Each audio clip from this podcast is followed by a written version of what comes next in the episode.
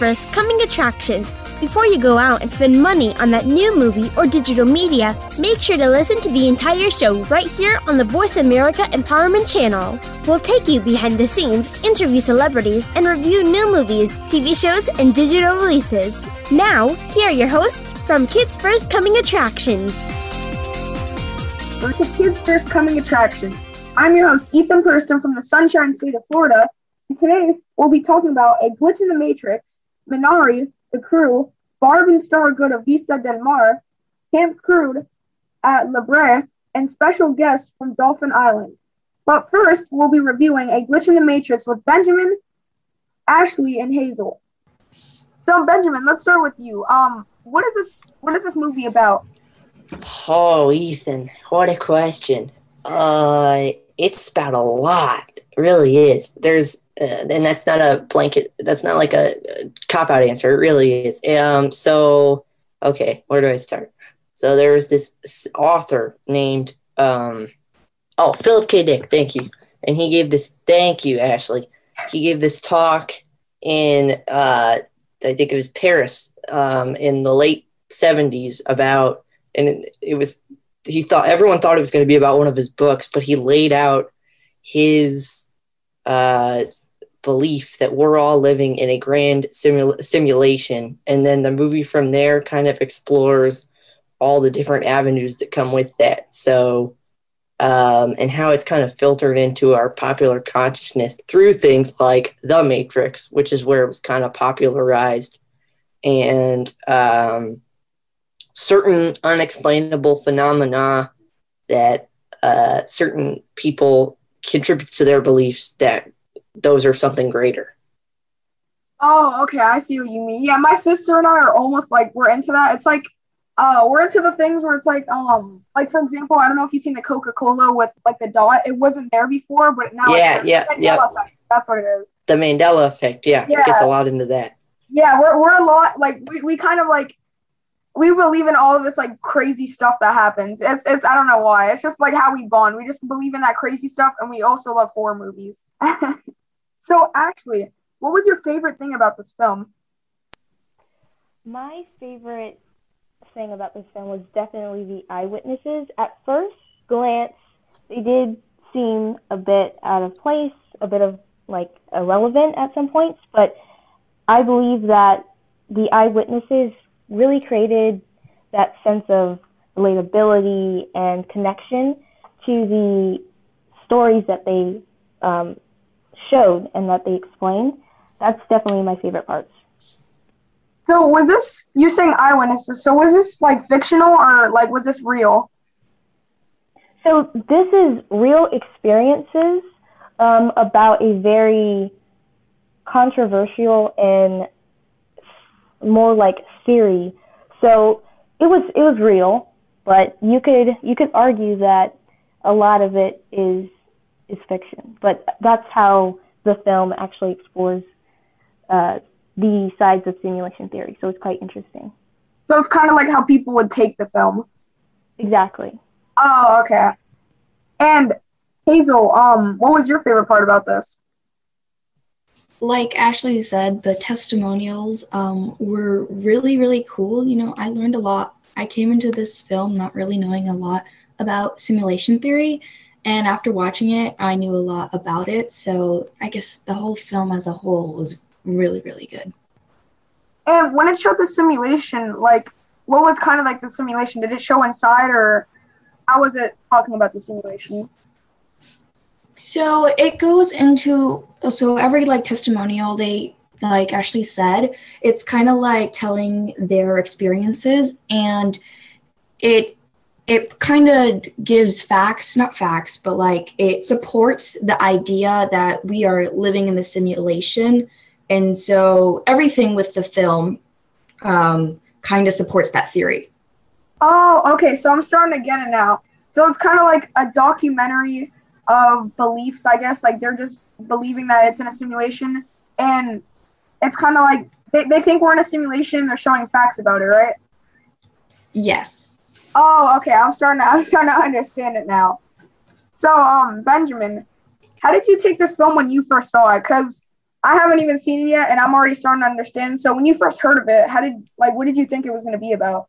So I think this is a really sorry. I just I think it's a really interesting movie to talk about with multiple people because it is so informed by perception. Um, but what I originally thought this was going to be about, honestly, uh, I heard the glitch in the Matrix title, so I figured it'd be like, oh, it's going to be about the making of the Matrix, um, which I think I I saw that movie for the first time a couple months ago, and it's uh, pretty incredible. So I was excited about that, and then it is nowhere close to what it is about. Um, I uh, yeah, the thing I like most about this movie, I think, though, is like it, it's not it's not seeking to answer any kind of question really. It's just sort of talking to these people about what the concept of simulation theory means to them and how they have witnessed it in their own experiences. They're not calling in licensed experts or scientists because they can't because it's not inherently provable. Um, but it still aims to sort of help you understand this concept and maybe uh, you'll see the world around you a little differently after. Yeah. So, um, what do you think makes this documentary stand out other like from other documentaries? What do you think makes this one so like different? I think part of it is how much it deals with uh, simulations within its own mold. Like all of the yeah, all of the people they talk to in the movie have uh, have these digital avatars, um, like kind of uh, hide, hiding their appearance. And there's a lot of movie and TV clips, and I think it's the um, there's a kind of freedom to it and a lot of ambition in the way it there's a there's some really incredible visuals um, just sort of trying to portray this thing that you can't see and can only understand. And there's one testimonial where it is a guy who was sitting in church as a kid and like his whole world fell away. How do you portray that um, on a visual level? And the movie just is kind of, I wouldn't call it breathtaking because ultimately what it's portraying is pretty terrifying, but it, it definitely envelops you in that uh, experience. Yeah. Okay, so I think I'm really starting to understand this movie. Ethan, I saw it three weeks ago and I'm still not sure I understand it. well, we can never understand the world, so I guess that's how it's going to be. Outright. You're listening to Kids First Coming Attractions. Today we're talking about Minari, the crew, and Star go to Vista del Mar, Camp Crude at La Brea, and Dolphin Island. Right now, we're continuing our interview with Benjamin, Ashley, and Hazel.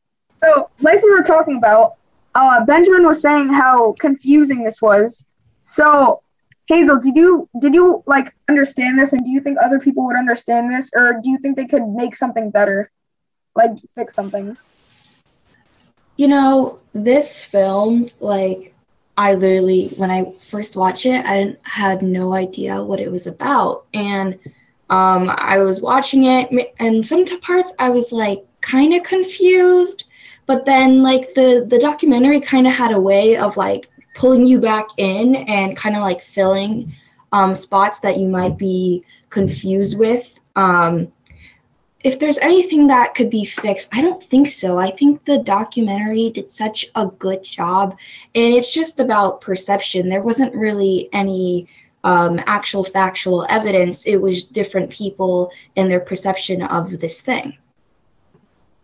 So, as Benjamin was saying, with like the um the animated thing, so how how did that go? Would people just be talking about what happened, and then would an animation pop up of like how he would describe it? Yeah, that's, that's pretty much what it was. Uh, the animations were really they were really interesting. Um, was I wasn't expecting that at all, but it just added another um, fun layer to the film.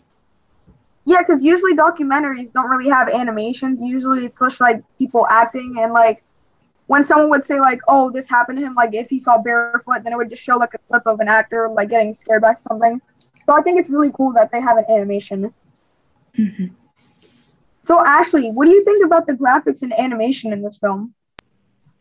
It was actually pretty incredible. I am not a suckler for the gaming um, as much as I would like to, but um, the avatars um, were quite well animated. The this allowing uh, Rodney Ascher, the director, having he said that uh, he wanted to actually have the eyewitnesses animated since the beginning and before the production. So either way, if it wasn't going to be during uh, quarantine or not, the eyewitnesses were going to be animated. And so what was interesting is that it allowed their um, testimonials to be effectively animated as well. So that was really cool because usually in a documentary you get cut scenes of the actual um, eyewitnesses or a horrible acting situation going on, but with everything being animated, it was well executed. Oh, okay. So I see. I see. Um, I see what you mean. Oh, so what I thought was really funny is how I've got three Incredibles from all three of you. When I asked about the animation, three Incredibles. is the animation that good? Yeah, it was. You should watch it. It's, it's pretty good. And do you think this animation? Do you think there's anything different about it from other animations you've seen, or does this is this one like really unique? It's it's definitely unique. Um, since uh, the 3D modeling was done by Maxim Solanovich, and it was really it was done pretty well because it actually looked like you were they were the actual avatar moving around. I'm not I'm I'm like really my mouth was like to the floor because I was so interested in how you know they made this possible because it looked quite real. yeah. Well, I'm sorry, this is all the time we have. I do have two more questions.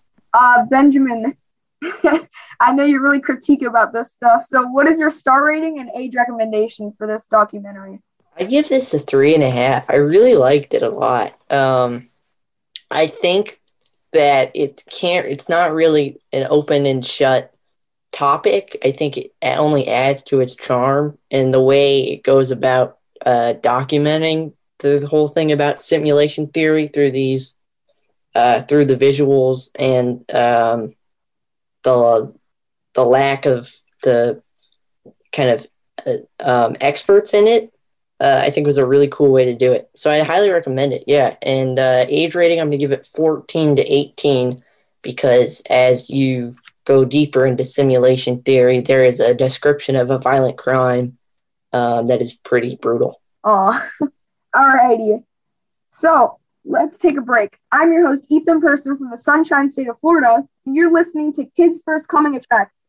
Today's show is sponsored by Magic School Bus Rides Again, all about Earth. Become our friend on Facebook. Post your thoughts about our shows and network on our timeline. Visit facebook.com forward slash voice America. To become a Kids First film critic, visit our website to find out when the next audition takes place. We hold auditions throughout the year and are always looking for kids ages 8 to 18 that love movies, love talking about movies, and love the chance to meet the talent that works on movies. We invite kids who live in or near any major city in the US, Canada, or the UK. This summer, join us at our Kids First Film Critic Boot Camp at Temple University, where you can learn how to critique films, how to interview celebrities, and how to set up a home studio for next to nothing. For more info, visit www.kidsfirst.org. Think you have what it takes to become a Kids First film critic? Register to audition and give yourself a chance to join the entertainment business as a young entertainment reporter. Hurry! Our auditions take place the first Saturday of the month via Skype. Help us help other kids make smart decisions about the movies they choose. At Kids First, we believe that smart kids make smart consumers.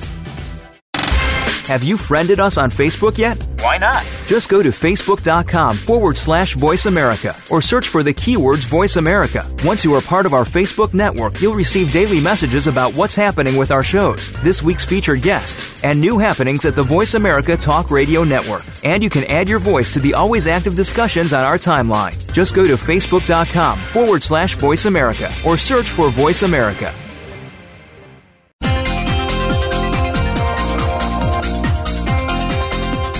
You are tuned into Kids First Coming Attractions on the Voice America Empowerment Channel. Shh! Turn your phone off. Another film review or celebrity interview is coming up. Hey, welcome back. I'm your host, Ethan Thurston from the Sunshine State of Florida, and you're listening to Kids First Coming Attractions. We've been talking about a glitch in the Matrix. Next up, we're reviewing Minari with Ishan. Hey, Ishan, how you doing? Hi, Ethan. Holding out in uh, this crazy storm that Texas has, but uh, doing pretty well otherwise. it's glad to hear you because sometimes you would cut out, so it's glad to finally hear you normal. Yay! So, so, how do you think? Um, sorry. Uh, what do you think is? sorry, I don't know how to word it. Um, okay, what's this movie about? So yeah, Minari is a pretty interesting film. Actually, Minari, the word is another word for Korean watercress, which is key to the plot of the film. Basically, it traces the uh, Yi family. They're a family who's immigrated to the U.S. from Korea. Jacob, Monica, and the two kids, David and Anne. And so they have just moved from California to the Ozarks for some new opportunities. The parents are chicken sexers. Basically, they determine the sex of um, the chicken before they go off to um, either become uh, eggs or or uh, you know wherever their final destination is. Yeah. But um, so they they go to Arkansas and uh, they have a very interesting welcome.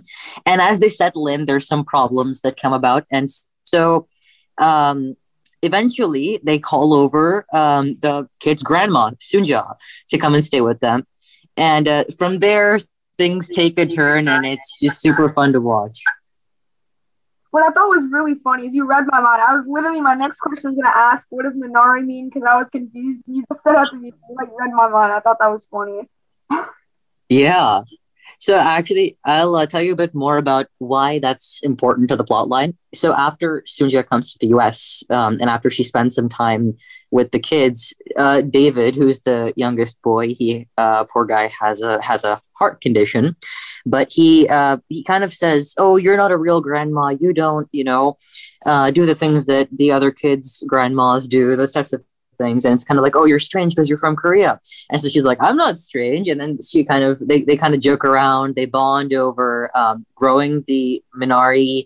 And i think there's a larger symbolism involved in keeping minari as the title because minari grows in like this swampy sort of area. So it's almost like keeping the name as like a lotus because a lotus minari all those different plants they grow in those swampy waters and they and these beautiful things rise out of this really murky area yeah. So, like you were explaining, is this kind of like a cultural film about um like this culture? Not really. I wouldn't say so. It's a, it's an interesting blend of multiple things. It's like again in my review, I say it's like the summer when everything changed. Um, it's it, it involves a significant amount of Korean culture, but there's also a lot of like American heartland, you know, sort of uh, deep yeah. South type of uh, de- uh, uh, you know elements. But yeah, I think it's it's a nice blend of everything. Yeah, I really like history, not school history, but I, I like history. I like learning about this, so I think this would be really interesting. And I just totally. want what did you really like about this film? There's a lot of things. I mean, first of all, it's an A24 film, and A24 always puts out amazing films. They put out Midsommar. Um, you know, all of the all of the projects have like a certain level of or like a quality to them that just you want to keep you just want to keep watching um, the cinematography is beautiful. Acting is amazing. I love Steven Yeun's all of his movies, um, and especially you know his performance here. I like how he kind of portrayed the sort of stoic Korean man. A lot of those different elements really come together beautifully. Yeah, I kind of like that too. I just like, like what you were saying. It it really, I don't know. It's just kind of like inspiring to see how different people are and where they live because for us, like in America, we literally just have everything handed to us. But for them, it's a lot different because they're like kind of it's kind of like a farm, you would say. Or... Yeah. So this family has actually immigrated a few years ago, so it's less of history. Uh, it's it's and it's also less of like um, an immigrant family making do. They they were pretty settled um, in in California, and then they moved because um, Jacob, who is Steven Yeun's character. Uh, Jacob wanted uh, a larger plot of land so he could grow, as he says, a big garden. and uh, he wanted uh, to maybe go to Ar- uh, Arkansas for some more opportunities. And so they've pretty much made it, but then they have to rough it out in um, the rugged Ozarks, and they have to they have like a dilapidated mobile home. They have very few resources, all those things. So it's really it's definitely a family film. This is really like Uh, interesting to take in. You have to uh, kind of like watch it to understand because I haven't seen it, and this is hurting Totally, my yeah. little brain. So I, I need to watch it. There's yeah, there's a lot of layers. I love it. What age recommendation and star rating would you give this film? I would give Minari five out of five stars, and I recommend it for ages 11 to 18. Honestly, adults will probably love this too. It's just such a unique film. I think it's uh, really cool that we're getting these types of offerings right now. But yeah, five out of five stars, and ages 11 to 18 plus adults. All right, well, I'll be watching this after. Totally. talking with me. Sure, yeah, it's always fun. You're listening to Kids First Coming Attractions. Today we're talking about A Glitch in the Matrix, Barb and Star Go to Costa del Mar, Camp Crude at La Brea, and Dolphin Island. We just finished talking to Ishan about Namari, Minari, and next we'll be talking with Ishan again on the crew. He, hey Ishan, it's been a long time since I've seen you. What's up? Seems like it's been more than two minutes. Well, let's hear about this movie. What's the crew about? All right. So, uh, just to preface this, I am a massive racing fan. Um, so if I if I get super geeky about this, uh, please excuse me. But but this is uh, a show. It's a comedy show with the amazing Kevin James, a comedy powerhouse. Uh, it basically follows a group of coworkers at Bobby Spencer Racing, which is a, a, a fictional small NASCAR team out of North Carolina through their daily lives, basically how they interact with each other, their daily struggles, all these things. And the first sort of hurdle they get, uh, which kind of is traced throughout the whole first season, is that Catherine Spencer, who is Bobby Spencer's daughter, uh, she takes charge of the team and basically is like, I want to completely change everything around here. This is going away. This is going away. These new things are happening. And there's a lot of resistance that happens. So it's a really, really fun watch. I, I have a personal question. This for me. Uh, is the crew related to the game, The Crew, or no? No, it's not actually. That that was a, that was a question I had too. It's not. Uh, it's uh, it's just very coincidental naming. I think. because it was racing, the name The Crew. so I was Absolutely. like- I was like, man, if this is about the game, that'd be six. Is it still good? Absolutely. Yeah. It's um, it's such a funny show. I think I I finished the entire season uh, that I had to screen in one day. It was just absolutely like you can just go on such a binge, and it's available on Netflix now if you want to go watch it. Um, it's 110%. I mean, um, it's such an amazing, such a gripping show, but at the same time, it's a light watch. Like you won't, for example, with the film we just talked about, Minari, like you kind of you, kind of take away a, a- sort of heaviness somewhat at the end of the film. Um, this is definitely a lighter watch. Like you can go away from this smiling, really, you know, go about your day after this. Uh, I feel like Minari is a sort of day changing film. Uh, the crew is a sort of nice matinee watch. yeah. So, do you think you can take any morals from the show at all, or no? There's a lot of morals actually that are embedded. Uh, what one thing I like about these types of shows is they don't push morals in your face, but it kind of uh, you know uh, it, it- it's part of a subtext. So of course, it's truly a show about like community, sticking together with friends, being there for each other. Um, just through the plot line, I'm sure you can tell. Um, and I love that um, Kevin, Chuck, Amir, Jake, Beth, all the characters uh, even Catherine at, at one point. They all, uh, you know, really are always there for each other. They, the employees bear Catherine together, and uh, you know, they all advise each other on their problems. Uh, I really like that. Definitely community, friendship, sticking together. Those are the three big ones. oh, I remember what I was gonna say. I was gonna say, um, what, what you were talking about, how like you watched it in one day. I was just gonna say I'm also like that. I would go because I used to have a tablet before my phone, so I use that just to watch Netflix. And since I don't use it anymore, I watch it for Netflix because I don't feel like making a whole new account on my phone. So um, I always watch all of my shows, and like I would just watch them day and night, day and night. And then after I'm done, I'm just like, man, that was so worth it. And then a new I'm done watching it. I'm like, wow. Yeah, I'm the I'm definitely a binge watcher. do you think they worked on anything like the graphics, or do you think it was all good and neat? so, um, of course, so for me as a person, I'm not a person who really cares for uh, shows with laugh tracks in general. But this is one thing I really liked about what they did, uh, is that actually the the sort of the laugh track that was laid in didn't feel super forced. Like it wasn't every two seconds when like the slightest little you know wisecrack was made. It was like oh ha ha ha ha. You know that that's not it. It doesn't it doesn't kind of come like that. It's it's at like the the incisive, really unique points. Um, I I like that for sure. One thing I think um they could work on. Hmm.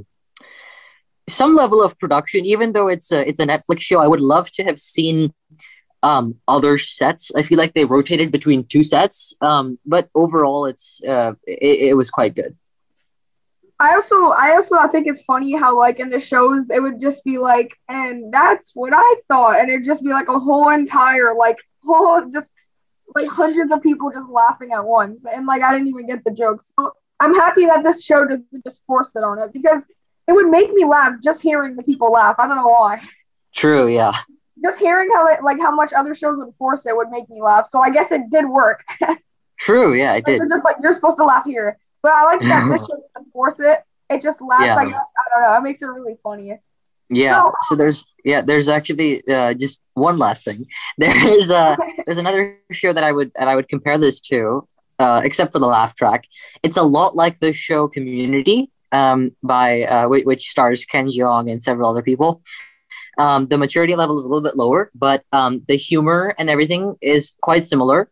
Of course every kevin kevin james sort of star every kevin james star has a unique quality about it just the way that um, the script is worded and everything. So um, it, it carries the sort of same flair as paul blart mall cop while being a bit of a better package to put it in the nicest words.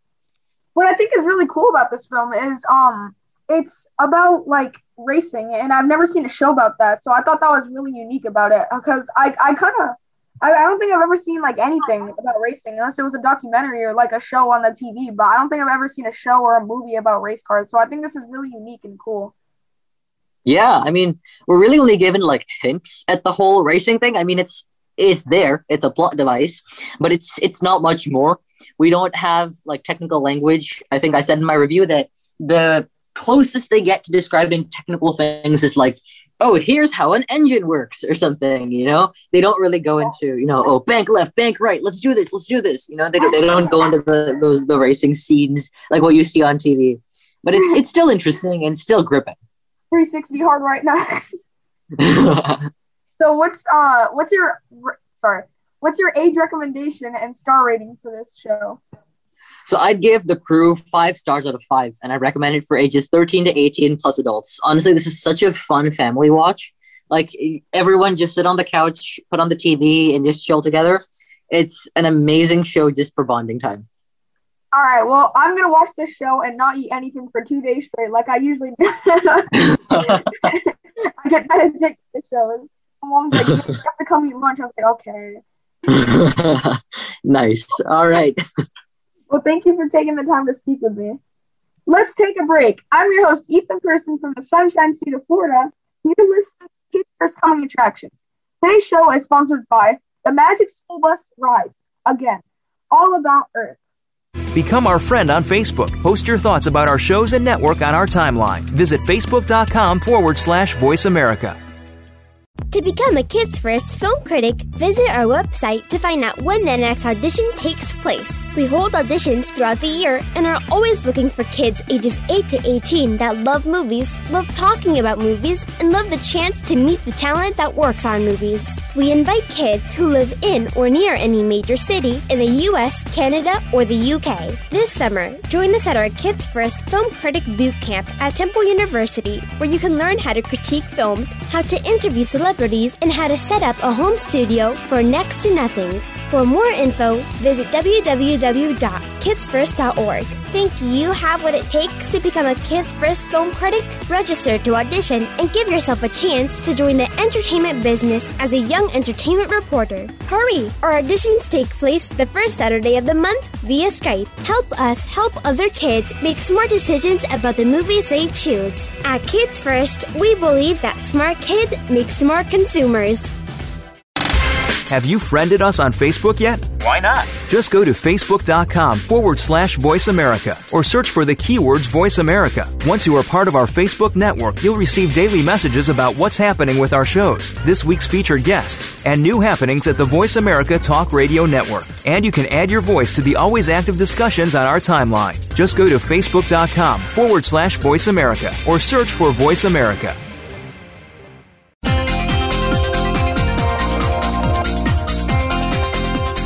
Are tuned into Kids First Coming Attractions on the Voice America Empowerment Channel. Shh! Turn your phone off. Another film review or celebrity interview is coming up. Hey, welcome back. I'm your host, Ethan Purston from the Sunshine State of Florida, and you're listening to Kids First Coming Attractions. We've been talking about A Glitch in the Matrix, Minari, and the crew. And next up, we'll be reviewing Barb and the Star Go to Vista del Mar with Heather. Hi, Heather. How are you doing today? Hey, Ethan, I'm great. How are you? I'm good. So let's get started. And I kind of want to hear a little bit about what this movie is. So it's about Barb and Star. They're um, mid, mid mid midwestern.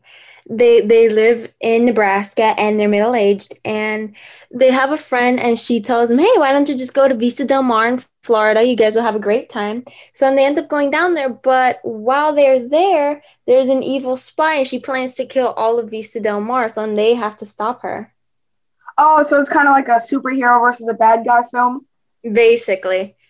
Oh, I love those, especially in Florida because I'm living here in Florida, even though there's a bad storm, but I love Florida. So I can't wait to see this. So do you have any favorite parts about this film? Like any secret characters that you loved or something?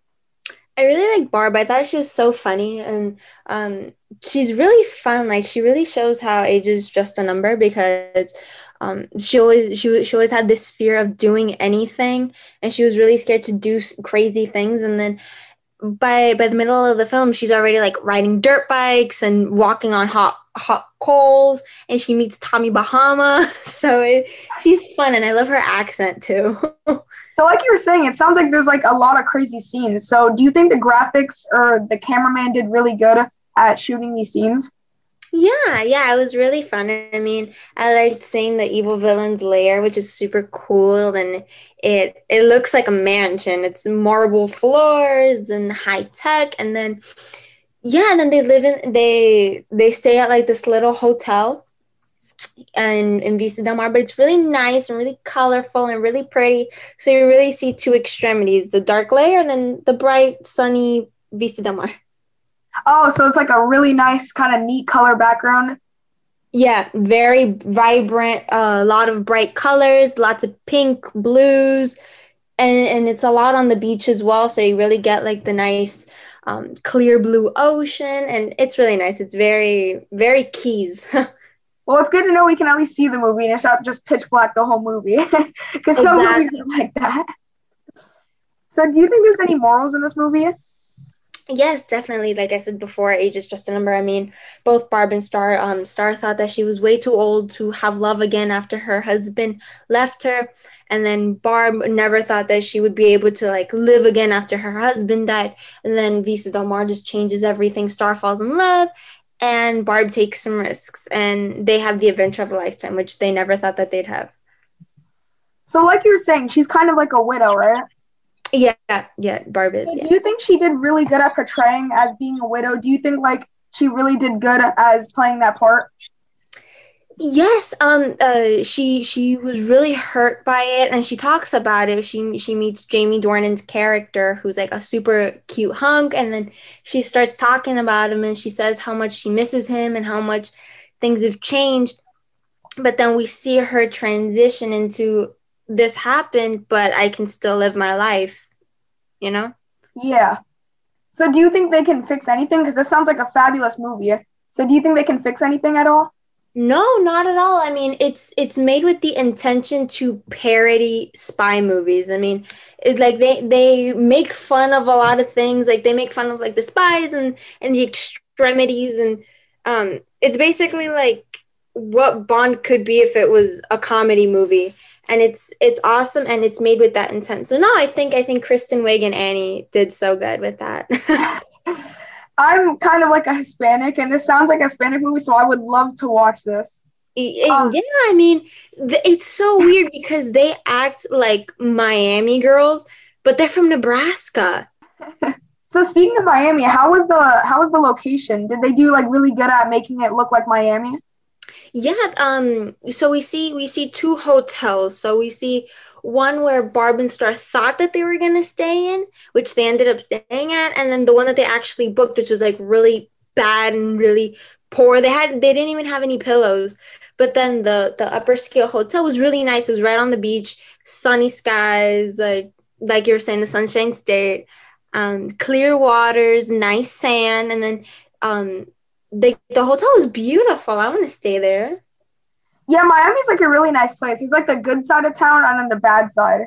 I don't know if I, I don't know if you've ever been to Miami, but there's like those huge houses with like those huge yachts behind their house, like probably ten times the size of their house. It's Ethan, crazy. I live in Miami. Yeah, Miami's crazy. I would love to go there. It's like 30 minutes away though. But yeah, it's really nice. It is. It is nice. Not with this weather though. So, final questions. Um, how what do you think the star rating is? I think personally, just by hearing it, even though I haven't even watched it, I'd give it a five out of five. So what do you what would you give it? I I give it four or I give it four stars. Yeah. Um, I I, I do. I mean, it's not really my kind of movie. Um, but but it's really mature as well. So maybe I, I missed out on a few like comedy. Comedy. Yeah, it's um, kind of like those movies that you understand when you get older. Like some things that would like some things that you won't understand then when you're older you're like oh that's funny but it's too late now because i'm already older. Exactly. I love when that happens. Right but, would you um, give it yeah i i'd give it wait i'm sorry? What age recommendation would you give this film? I'd give it 16 to 18 plus adults because it is mature okay well thank you for taking the time to speak with me no thank you you're listening to kids first coming attractions Today we're talking about A Glitch in the Matrix, Minari, The Crew, and Dolphin Island. We just finished reviewing Barb and Star go to Vista Del Mar, and next we're switching over to talk with Micah about the event Camp Crude at La Brea. Hi Micah, how are you doing today? Hi, I'm great. How are you? I'm good. So what's this about?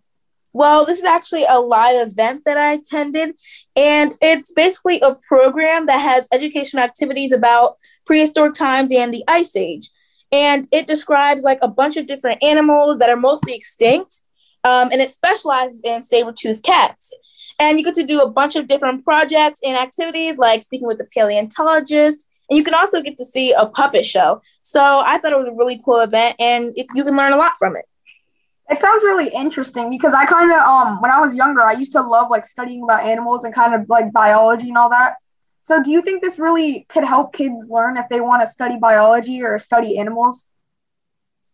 I think it can definitely help because it gives like not only does it specialize on saber-toothed cats and extinct animals, it also focuses on fossils and different aspects of the animals. So it can really help overall when you're trying to discuss um, your topic in biology or animals, like you said. Yeah, because I've been seeing like a lot of videos of like scientists trying to bring back animals, and I just thought that was really interesting. So it's nice to know that they're they're kind of like showing kids about saber-toothed cats, and maybe one day those kids will grow up and have a job, and then I guess like they could I don't know discover the next dinosaur which would be really exactly. Cool. So this event sounds cool. I wish I was there. I wish I could be there. So, Micah, what was your favorite part about this event? My favorite part was probably the puppet show with which featured Mark Whitten and Brian Meredith, and of course um, Nibbles, um, which is played voiced by Mark Whitten, and Nibbles is a marionette puppet, and he helps Brian and Mark explain um, saber-toothed cats and other different types of animals and their fossils. Oh, that sounds nice. So it's like famous people there too? Yes, they are very knowledgeable and they give a lot of good information. And what do you think was kind of like the overall message, or what do you think we you should really take out of this whole event? Well, I think the purpose, like the real takeaway from this event, is really that you um, there's always room to grow and always things to learn. And this event really tries to teach kids and their families about like asian days and the animals that walked during those days. And it also uses fun projects which is really a good way to get people learning about it.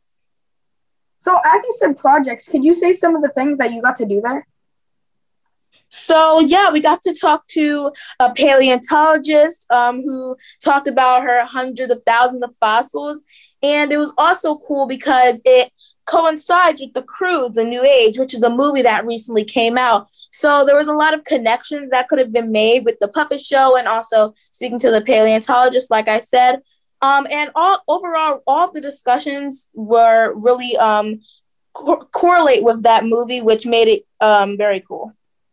Yeah, I haven't seen the movie, but I feel like it would still be funny even if I didn't see the movie. And do you yeah. think that kept you entertained like the whole time?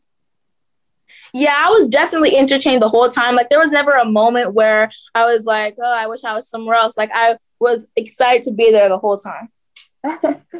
I you enjoyed it that much. Yes. I also love those like type of events where you just get to do activities and it's so fun. And then at the end you're like, "Oh, I have to go home." And then it's that tired, it's that tired drive home.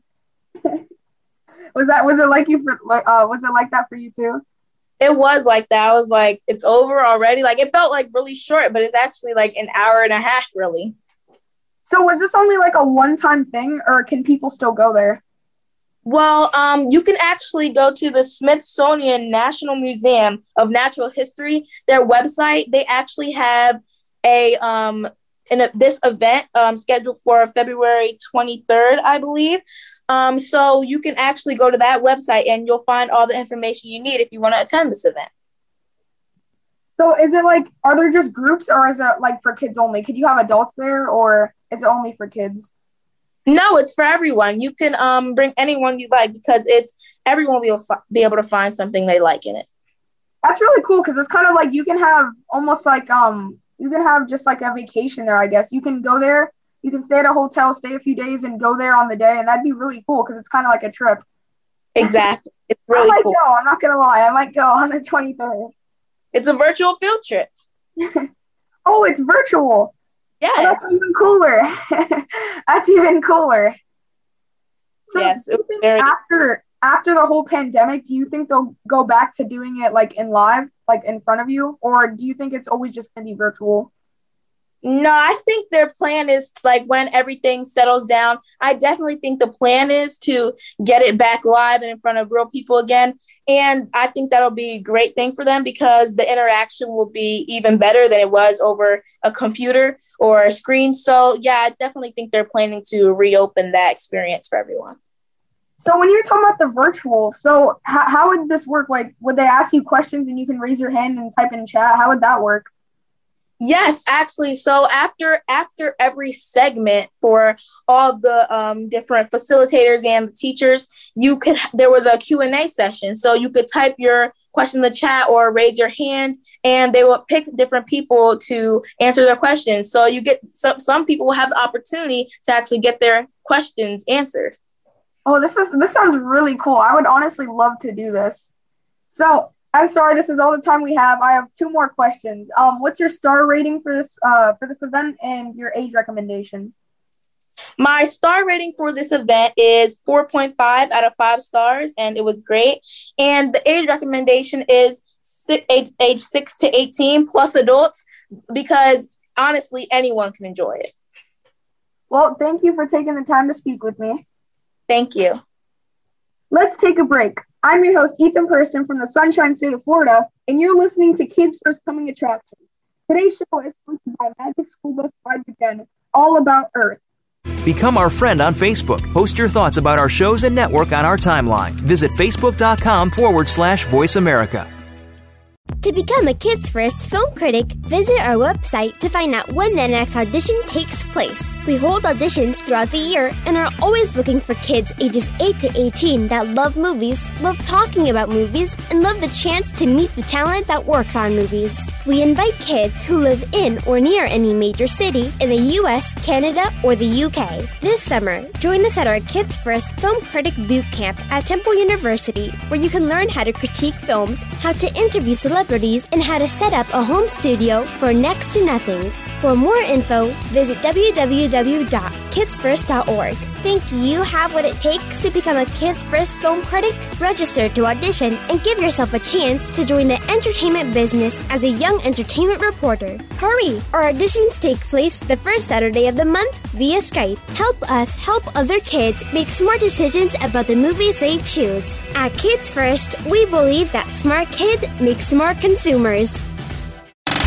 Have you friended us on Facebook yet? Why not? Just go to facebook.com forward slash voice America or search for the keywords voice America. Once you are part of our Facebook network, you'll receive daily messages about what's happening with our shows, this week's featured guests, and new happenings at the Voice America Talk Radio Network. And you can add your voice to the always active discussions on our timeline. Just go to facebook.com forward slash voice America or search for voice America.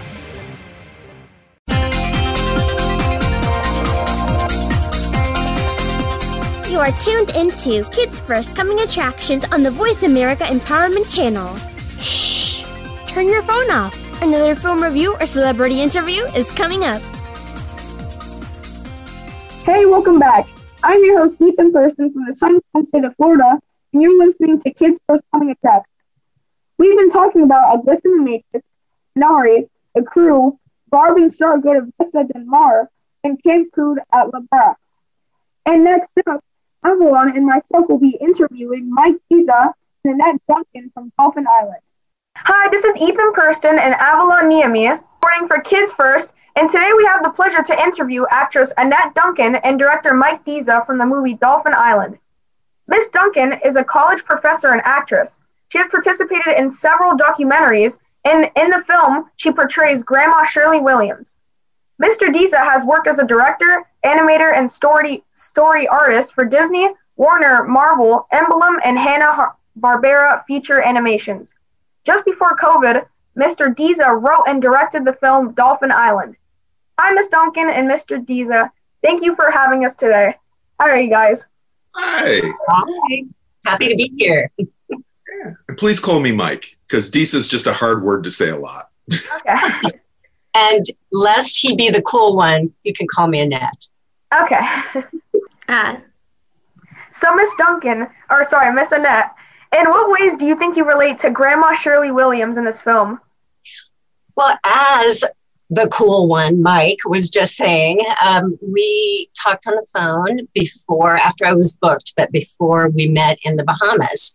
And he asked me, and I felt this was really special, he asked me what sort of things, as I read the script, I might relate to and might connect with my life, my values, my experience, etc., and that, that I might want to see built on.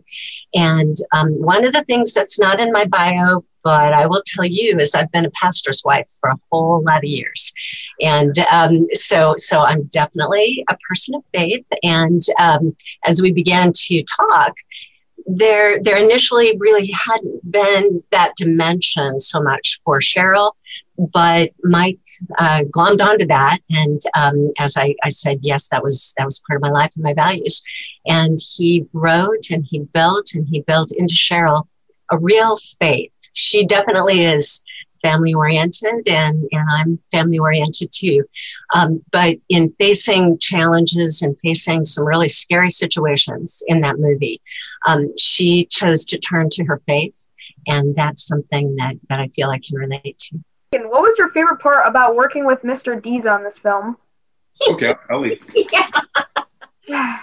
Um, you know what I think? I think I could list a whole bunch of things, and that's that's honest. Um, but because whether it's stage acting or some other things that I've done, um, understandably more concerned about what they're doing with the project than they are the people isn't always that far off the mark. Um, but from the very beginning, from the very first phone call, it became stunningly clear to me um, that that Mr. Mike um, was more concerned about the people, that he wanted to build relationships with us and among us, that he wanted to find out what we wanted and what we were uh, feeling that we wanted to bring to the characters. And, um, you know, where there were challenges, he didn't just have an attitude of, well, you know, this is part of it, buck up. He had an attitude of, of, well, what can we do? Thank you for pushing through. I know this was hard. Um, for somebody who's had so, so much success, he was very, very humble, very human. And I really, really deeply appreciated that. So I guess I'll list that as my number one. You're listening to Kids First Coming Attractions. Today we've been talking about A Glitch in the Matrix, Minari, The Crew, Barb and Star go to Vista Del Mar, and Camp Crude at La Brea. Let's get back to our interview on Dolphin Island with Mike Disa and Annette Duncan. So, Mr. Mike, uh, this film has a very intriguing cast Peter Woodward, Dion Lee, Tyler Jade Nixon, and of course, Annette Duncan. What was the casting process like? Oh, um, casting process is the same always um, you have hundreds of people who are paying for, or I say hundreds of people are paying for stuff. In this case, it was three, but let's say you have the people with the money chattering at you like crazy lunatics and what, and then you have a script. And so what you do is you put you put out a casting call, and you hope that people with integrity and talent and heart show up.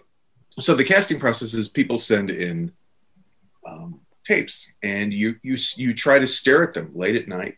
Uh, my daughter was actually um, one of the cast members of the film, but she was also the uh, line court, the line producer or the line coordinator, what do you call? And so she would bring me these. Um, it, it takes concentration, but you can see it. And so, what in this case, I was so lucky that at one point, Shaked just turned to me and said, "Cast, cast your cast. Just do it." and I was like, "Okay." Within 15 minutes, like offers had gone out to everybody I wanted. that windows like that don't open very often. and you learn as a director to jump. Um, and uh, I, I cast the people who I, I felt I could see something more than uh, just technique. And, and I, I, could see heart. I could see a little bit of, of, the, of who they might be. So, Mr. Disa, how is it working with dolphins? Did you have any previous experience directing dolphins before? Yeah, no, yeah. Um, um, in many of our animated films, we would force dolphins to draw the um, actual, you know, and which was hard for them because they don't have fingers. But we would like, you know, we would tape the uh, pencil in their hand. And they were always complaining about, oh, I need to go, I need to get in the water. And we are like, yeah, you know, it was, it was, it's difficult working with dolphins. You know, um, it's it's it's hard to get their attention so it, it, yeah, yeah, that was actually a, a, fairly big challenge. The also the other problem is is that um, if you're going to shoot animals, you, you really need to have you know a lot more cameras out there than we did because you know you're looking for the the happy moment where the animal does something that you can interpret. So, uh, Miss Knight, you have seven children, seven grandchildren. What do you hope your grandchildren and other families take away from this film? Wow there there are quite a few things, quite a few themes that can be followed through the film. Uh, of course, I want them to enjoy it and to laugh and to cry and to feel into the movies. So, on one level, I want that.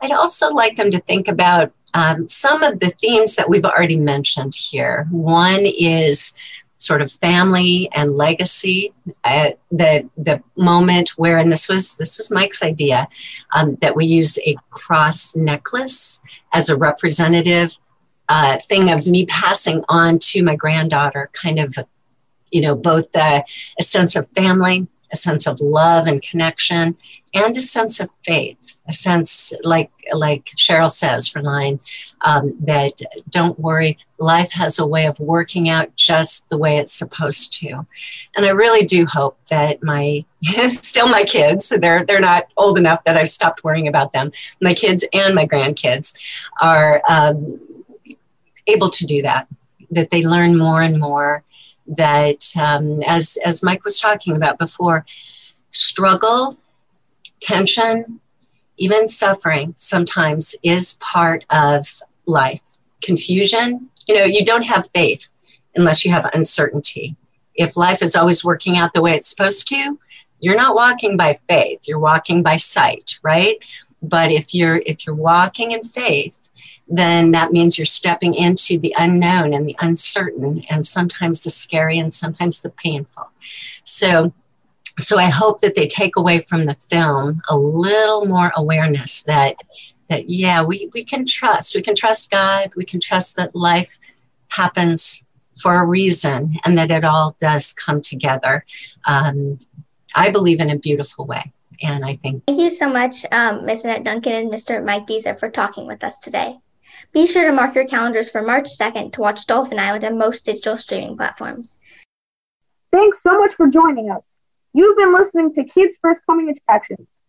To watch the latest reviews of the latest films, DVDs, TV shows, music, and apps, and to learn how you can join our Kids First Film Critics team, go to www.kidsfirst.org. Be sure to check out our YouTube channel and look for reviews on Quest for Kids, KidsWorlds.com, and Kidsville News. This show is produced by the Coalition for Quality Children's Media for Voice America and iHeartRadio. Today's show is sponsored by Magic School Bus Rides Again, all about Earth. I'm Ethan Purston from the Sunshine State of Florida reporting for Kids First, signing off. Goodbye.